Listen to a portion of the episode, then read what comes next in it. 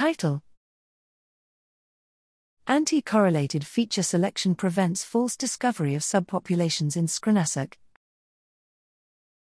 Abstract While subclustering cell populations has become popular in single cell omics, negative controls for this process are lacking. Popular feature selection slash clustering algorithms fail the null dataset problem, allowing erroneous subdivisions of homogeneous clusters until nearly each cell is called its own cluster.